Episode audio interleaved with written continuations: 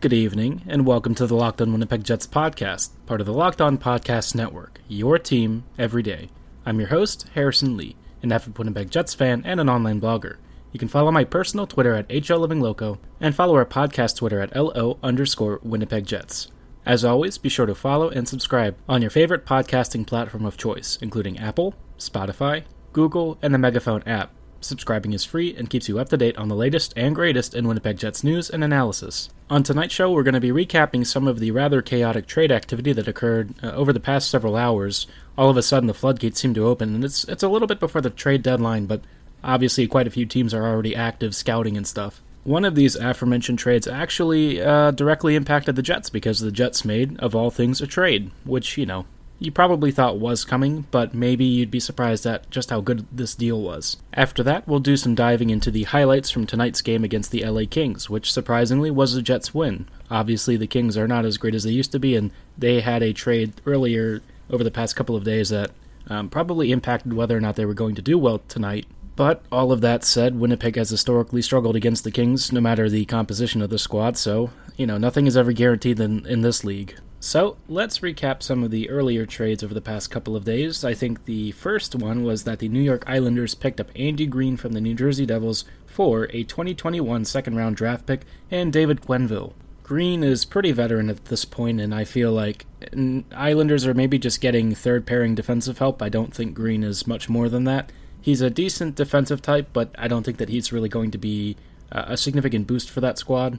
A 2021 second rounder is not terrible, but I feel like second rounders are a little bit expensive for the kind of player that Greene is. And then you throw in David Quenneville, who's probably a fringe NHL prospect, still still an asset. It's kind of a meh trade in my opinion. I guess the Islanders got a little bit of depth, but beyond that, not much more to talk about. The bigger one that the Jersey Devils were also involved in was um, Blake Coleman being sent to Tampa Bay in exchange for a first round pick in either 2020 or 2021 pending some of the conditions, and then prospect Nolan Foote. This will probably be one of the bigger blockbusters that we see in this in this trade deadline because Coleman is honestly a really good top six player. He has at times been one of New Jersey's MVP forwards, and there's obviously not too many guys like that, but um, Coleman is genuinely good, and he's a versatile PK or two. So he's very good at even strength. He's great on the penalty kill. He can do some special team stuff in other areas and he just seems to be a pretty prolific goal scorer and general offensive threat in all situations, which is something that the Lightning, of course, really didn't need more of, but of course they want to kind of push themselves over the top and see if they can finally win the cup. They probably figure in a year where the field is pretty wide open because the West is a trash fire and the East is very stacked. They need all the firepower they can get before they can, you know, make this cup finals. Nolan Foote's a very good prospect, so obviously the Jersey Devils are, are looking to rebuild with this whole package, and Foote is going to go a long way to helping them. That whole Foote family just seems to be very talented. Cal's an elite defensive prospect, and his brother is a really good top six second line winger, most likely. Yeah, Tampa Bay can kind of afford to make moves like these because they have so many prospects of a similar caliber and, and just a lot of depth in their system, and they're at the point where they've they've drafted and developed all the guys that they can. Now they want to stack the odds in their favor and try to push themselves over the top, which this move might might help them do that. As I alluded to earlier, Vancouver sent Tim Schaller, Tyler Madden, and a 2020 second round pick, as well as a 2022 conditional draft pick in exchange for Tyler Toffoli. This is evidently because Brock Boeser is going to be out for some time, so they wanted a replacement who they could keep around for a little bit. Problem with this is the Canucks are not really contenders. Vancouver is a decent team, don't get me wrong, but they're certainly not in the position to be spending a whole lot of assets, uh, assets that they could build their core with, on guys who are, you know, technically in their primes and contributing, but probably not a fit for that age group. The Canucks are one of the top three teams in the Pacific, but the Pacific is the weakest division in the NHL, so I can't really imagine why they felt like they needed to make this move. With Boeser out, and apparently Boeser might actually be out for the rest of the season, I just don't see why you would pick Toffoli up. I know Benning probably feels uh, no degree of, you know, small amount of pressure in order to deliver results in a playoff success story, but I think that Vancouver is not really in the position to make any kind of moves like that, especially right now. Uh, obviously, the you know the Western Conference playoff picture is pretty weak, but I, I just wouldn't imagine that this is really the kind of time for the Canucks to make a, a, big acquisition, and especially for the price that they paid. Tyler Madden's a great prospect, and Tim Schaller, I mean, is technically a, a, forward, I guess. He's all right. But a 2020 second rounder and a conditional 2022 pick, I mean, that's a, that's a lot to give up for a guy who is not going to significantly change your team's fortunes more than likely. It, everything could change and maybe somehow Vancouver just kind of explodes and goes on a run with Toffoli, but I just have a hard time seeing it right now. Today, though, the Jets made their own splash by picking up Dylan DeMelo for a third round draft pick from Ottawa, and that is a fantastic deal in my opinion. DeMelo is a very underrated second pairing defenseman. He's very smart, very good, very capable. He'll immediately slide on that first pairing, which will push Tucker Poolman down in the lineup, and that's, uh, you know, in my opinion, I think that that's one of the most needed moves because Poolman can't really compete at the top level uh, of uh, first pairing minutes. Morrissey can't either, and I don't think DeMelo is really going to be an elite top pairing defenseman, but certainly better than the options that we have right now. DeMelo was one of my primary trade targets for the Jets, and I'm glad to see that they got him, not only in acquiring him at all, but actually getting him on a really good deal. I think that a third round pick is basically nothing for him. And I don't think that it would be too hard to assign him for a couple of years and keep him around in Winnipeg for uh, the foreseeable future, which would be fantastic for the Jets. Great value, great trade I'm just really happy about this deal all around. This apparently kickstarted a bunch of deals for defensemen because the Capitals picked up Brendan Dillon from the Sharks for a 2020 second round pick and a 2021 conditional third rounder. Um, all right, yeah, I mean Dillon's fine. He's a defensive defender, and I guess Dillon uh, would help stabilize Washington's blue line, which has been giving up a lot of high danger chances against. And recently, the defensive structure has just seemingly fallen apart. If you're the Caps, I guess this does make a lot of sense from your perspective, but I mean, they have so many defensemen on their roster and payroll that it's a little bit absurd at this point. They have like all of these similar second pairing kind of guys all around, and that's a lot of money to invest in that. But if you're the Caps, you probably aren't worried. You just won a cup, you're going for another one. Your team is better than it's been in a couple of seasons, so I get it. The funnier trade might be St. Louis picking up Marco Scandella from the Canadiens for a 2020 second rounder and a conditional 2021 fourth rounder. Um, Scandella is not very good. He's worse than DeMelo and Dillon by a decent margin, and he's not cheap. I know that they just lost Bouwmeester to a really horrific accident, but this is not the way to replace him. Scandella at this point is a fringe NHLer. He might be having a better season now, but I just I don't really understand this whole deal, especially if you want actual NHL defensive help. I mean, it's not the worst trade, I guess. It's it I just feel like if you're paying a second for Scandella, you're probably getting ripped off certainly better news for the Jets, I guess. That's all I can say. After all the trade deadline craziness, Winnipeg still actually had some business to take care of, and that started with dealing with the LA Kings, the team that just traded away Tyler Toffoli and was uh, holding out Alec Martinez, who appears to be on his way to Vegas. Now, the Kings are kind of a funny opponent because for some reason the Jets have always seemed to struggle against this team, and I, I don't really know why. Uh, this past year, Winnipeg has had some serious issues breaking LA's defense and, and, not really conceding a ton of chances against. Usually, like the first periods against LA have been something where Winnipeg gets outshot by comically large margins, 15 to 5 or something silly like that, and just doesn't really look competitive until the end of the game. Tonight was a little bit different, but the Jets actually still managed to concede in the first minute of the game. This one was a really ugly goal. Uh, I think Connor Hellebuyck wasn't really set.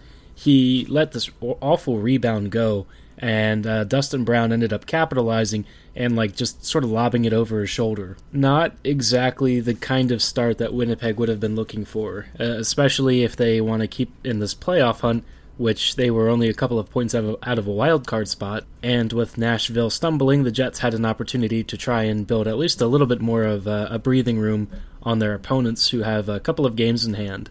After that first goal against them, you'd be forgiven for wondering if the Jets were going to show up at all, but thankfully, Winnipeg didn't seem too bothered by conceding early. Maurice went back to his uh, top six that he had the other night before he made the change to have uh, Andrew Copp between Laine and Connor. He went back to Scheifele, Connor, and Ehlers in the top line, and Connor, Wheeler, and Laine on the second line. And then the third line, of course, is still going to be Appleton, Roslovic, and Harkins, which tonight again looked pretty good. That line has managed to create a, pretty good amount of offensive pressure, and I feel like the Jets are finally starting to find some, I guess, balance in their lineup. The top six looked pretty okay. I think the first line was all right. Um, the only thing that I probably didn't care for was that that sometimes they would miss shots or not really get into positions that I think were the most advantageous. That said, Winnipeg was still able to get into the low slot area because the Kings' defending is not particularly great. Um, and I think that by now you can probably guess that the Jets have superior firepower and the ability to get in that slot area. Both teams actually exchanged quite a few shots in the first period. I think that there were like nine or ten before uh, maybe three quarters of the way through the first period, and that was uh, for each team. So definitely the the pace of the game was pretty high. I think the Kings had a slight edge earlier on, and then eventually the Jets started to show up and put a little more pressure on. Cal Petersen had to be pretty good in net. And I think that he was, at least for the most part, the main reason that the Jets weren't able to score and convert early. Uh, I think Winnipeg was doing pretty well, generally speaking. I was satisfied with the effort. It wasn't like previous games against the Kings where they just didn't show up. The second period kind of saw an early push from the Kings. I think that LA was dangerous and, and doing well. Sometimes the Jets backed off a little bit, but I think that just switching the, the lines of, of Copp and, and Wheeler between the first and second lines finally gave the Jets a little more chemistry. Wheeler on Scheifele's flank looked a lot more at ease and, and less uncomfortable than he's been at center uh, on the second line. So I think going forward, you just need to have Copp centering that second line with Connor and Laine permanently. I think that until there's a better option, just leave them there. I think that that line is going to be fine. Scheifele and Wheeler just seem to have a lot more natural chemistry, and hopefully they will suck less defensively, even though Scheifele's been taking shifts off and Wheeler doesn't really defend all that much anymore. At least they've got Ehlers. That said, the second period started, you know, started to click for the Jets after a while, and finally, Winnipeg got a bit of a break. They'd had a couple of odd man rushes the other way on counters, but just came up short and empty. This time, though, Laine and Harkins found themselves in two on one, and Harkins, who's been pretty good for this uh, past couple of weeks, ended up hitting pay dirt pretty quickly. Roslovic also recorded an assist. Really, this third line's just been cooking with gas, man. I don't know what it is about this unit, but Appleton, Roslovic, and Harkins just seem to have a ton of natural comfort with each other. Even though Appleton wasn't on the ice for this one, you know, Laine ended up collecting the primary assist. I, I just have to say that the approach was very similar, and I feel like this third line in general has just been humming perfectly. They seem to have a great forecheck, really good overlapping positional changes. There's a lot of free flowing attacking around the net mouth area. Just um, everything that you want to see from a middle six line is exactly what you're getting with this unit. I think Harkins, in my opinion, has been very good for the Jets, and I feel like as far as depth forwards are concerned, you could do a lot worse. He has a nice mix of skill, physicality, and work ethic. Just a really well balanced winger and the kind of guy that could easily get a 25 or 30 point season if they keep it up not this season, of course, but you know, going forward, I feel like that that could be definitely a thing that you can expect to see from someone like Jansen. Maybe he even gets some top six time. He might be good enough for that at some point. Roslovic has also looked a lot more comfortable as a center, which has been something of a rarity as of late. Roslovic, uh, last year they tried at center and it didn't really work out. They have done it on and off with him, and a lot of people will say, oh, he hasn't really had a chance to show himself, but I think a lot of it is just him not really being comfortable with being a center at the NHL level. Part of it may just be that the, the skill types and, and skill archetypes and techniques and styles that you know the, the guys in the Moose tend to employ don't really mesh with the way that Roslovic uh, played with his line mates at the NHL level. But now that he has Appleton and Harkins on his wing, both of whom are a little bit more like two way defensive transition experts, it might cut him loose to do a little bit more of his free flowing poaching and, and skilled attacking kind of stuff. He's a very good passer, he's got great vision, and we definitely saw tonight that he has excellent acceleration. But of course, him feeling comfortable as a center hasn't always been the case. So it was kind of nice to see him look a little more at ease. I feel like he was doing better on the whole, and he's been showing more of uh, of the kind of play that you'd want Appleton's also looked better as of late. I felt like he's getting on the ends of opportunities for the Jets, um, and especially with Ross Roslovic and Harkins, he seems to be finding those sneaking routes where he can just sort of get in behind guys and get close to the net, which is not something that he did when he was with Wheeler or anyone else. Speaking of Appleton getting on the ends of nice opportunities, Appleton actually got a really nice feed from Roslovic. I was telling you Roslovic showcased some really great acceleration. Well, he did it again here, this time blowing through the neutral zone and splitting a couple of LA Kings defenders. It's the kind of greasy uh, skate, skate behind and get behind sort of action that Roslovic really hasn't showcased recently until uh, he got moved to this line. This burst of acceleration and splitting the D is a pretty hard technique to pull off, but Roslovic made it look very easy. Even as LA's D recovered, he kind of recognized that he wasn't going to be able to get the shot off, so he laid it off back for Mason Appleton, and Appleton squeezed it right between, you know, Petersen's pads. Just a really artful, well made play, and I was very happy to see it because this third line really does deserve all of the, the scoring that it's pulled off the, over the past couple of games. I feel like this third line might just change Winnipeg's future they haven't had a whole lot of scoring balance as of late, and, and getting things going at 5v5 has been pretty difficult, but this third line is really putting in serious work and opening things up for the rest of the top six. If nothing else, they've been fun to watch, and I feel like as far as the Jets are concerned, that's pretty much all I ask for. Be fun to watch, be entertaining, make things competitive. Yeah, that's what I want. Finally, though, the top line, re- newly reunited with uh, Ehlers, Wheeler, and Scheifele, ended up connecting just a minute or two later. This one off of yet another odd man counter. Scheifele led the left wing and found Blake Wheeler for an easy one timer, almost the same exact play that Laine had with Harkins. Scheifele's not been scoring anything recently, so it's nice to see him collect a couple of points tonight. I think that he'll be unhappy with his performance as of late, and I feel like he should be because he hasn't been all that good. But there are some times where he probably should have scored and got a little bit snake bitten. So you know, obviously, getting a couple of assists isn't quite breaking the uh, the monkey off your back in terms of goal scoring, but it gets you closer. The second period was mostly smooth, but the third period was a little bit rockier. LA started taking shots from all angles and trying to even the game up, and actually, Martin Frk ended up getting a nice little wraparound goal after he beat Dmitry Kulikov behind. A bit of an unlucky bounce off the boards that ended up falling right to Frk, but Kulikov wasn't really in a position to, to make the play either, and I think Laine or somebody else was sitting in front of the net. So after that, I think Maurice wanted to send a message and bench that Copp Laine Connor line for a bit, which is kind of funny because Scheifele does all of these dumb things all the time and doesn't get punished for it, which is I, I understand why Maurice wants to reward the vets and stuff, but like don't don't enable that bad behavior from your top line either. In this one, it was just a busted defensive coverage, and I don't really know if I can single out any one person. I think that there were a couple of folks who needed to be better, but it is what it is. Thankfully, a few minutes later, Ehlers padded the lead to, to bring it back to 4 2 with a nice goal. Another assist from Scheifele and another assist from Wheeler, so multi point nights for the top line, which is great. Unfortunately, the Kings just really don't know when to quit, man. And like Dustin Brown collected this weird deflection. It's a really skilled deflection, actually, that almost looked like a high stick, but I don't think was. I think the guy's name is Matt Waugh, the defenseman. He threw uh, a bit of a high wrister that seemed to sail, and Brown somehow saw it. Kulikov standing in front of Hellebuyck, and Brown is off to the left of those two. And Brown deflected it midair, almost backwards and redirected it from an amazing deflection, to be honest. I'm not really sure that there's anything that anyone could do about that other than just not let Brown get the tip, but I mean, you wouldn't have expected that to go in as cleanly as it did, so unfortunate. Just a few minutes later, with the goalie pulled, the Kings almost did end up uh, tying the game. They got real close. I think uh, Carter found somebody coming in on the left wing almost completely unmarked. I think Copp was supposed to take it after Morrissey was sitting way too high in the defensive zone. I don't even know what Morrissey was doing up there, but it clearly wasn't marking his man because he was sitting right in the center slot, but not really skating towards anyone in particular.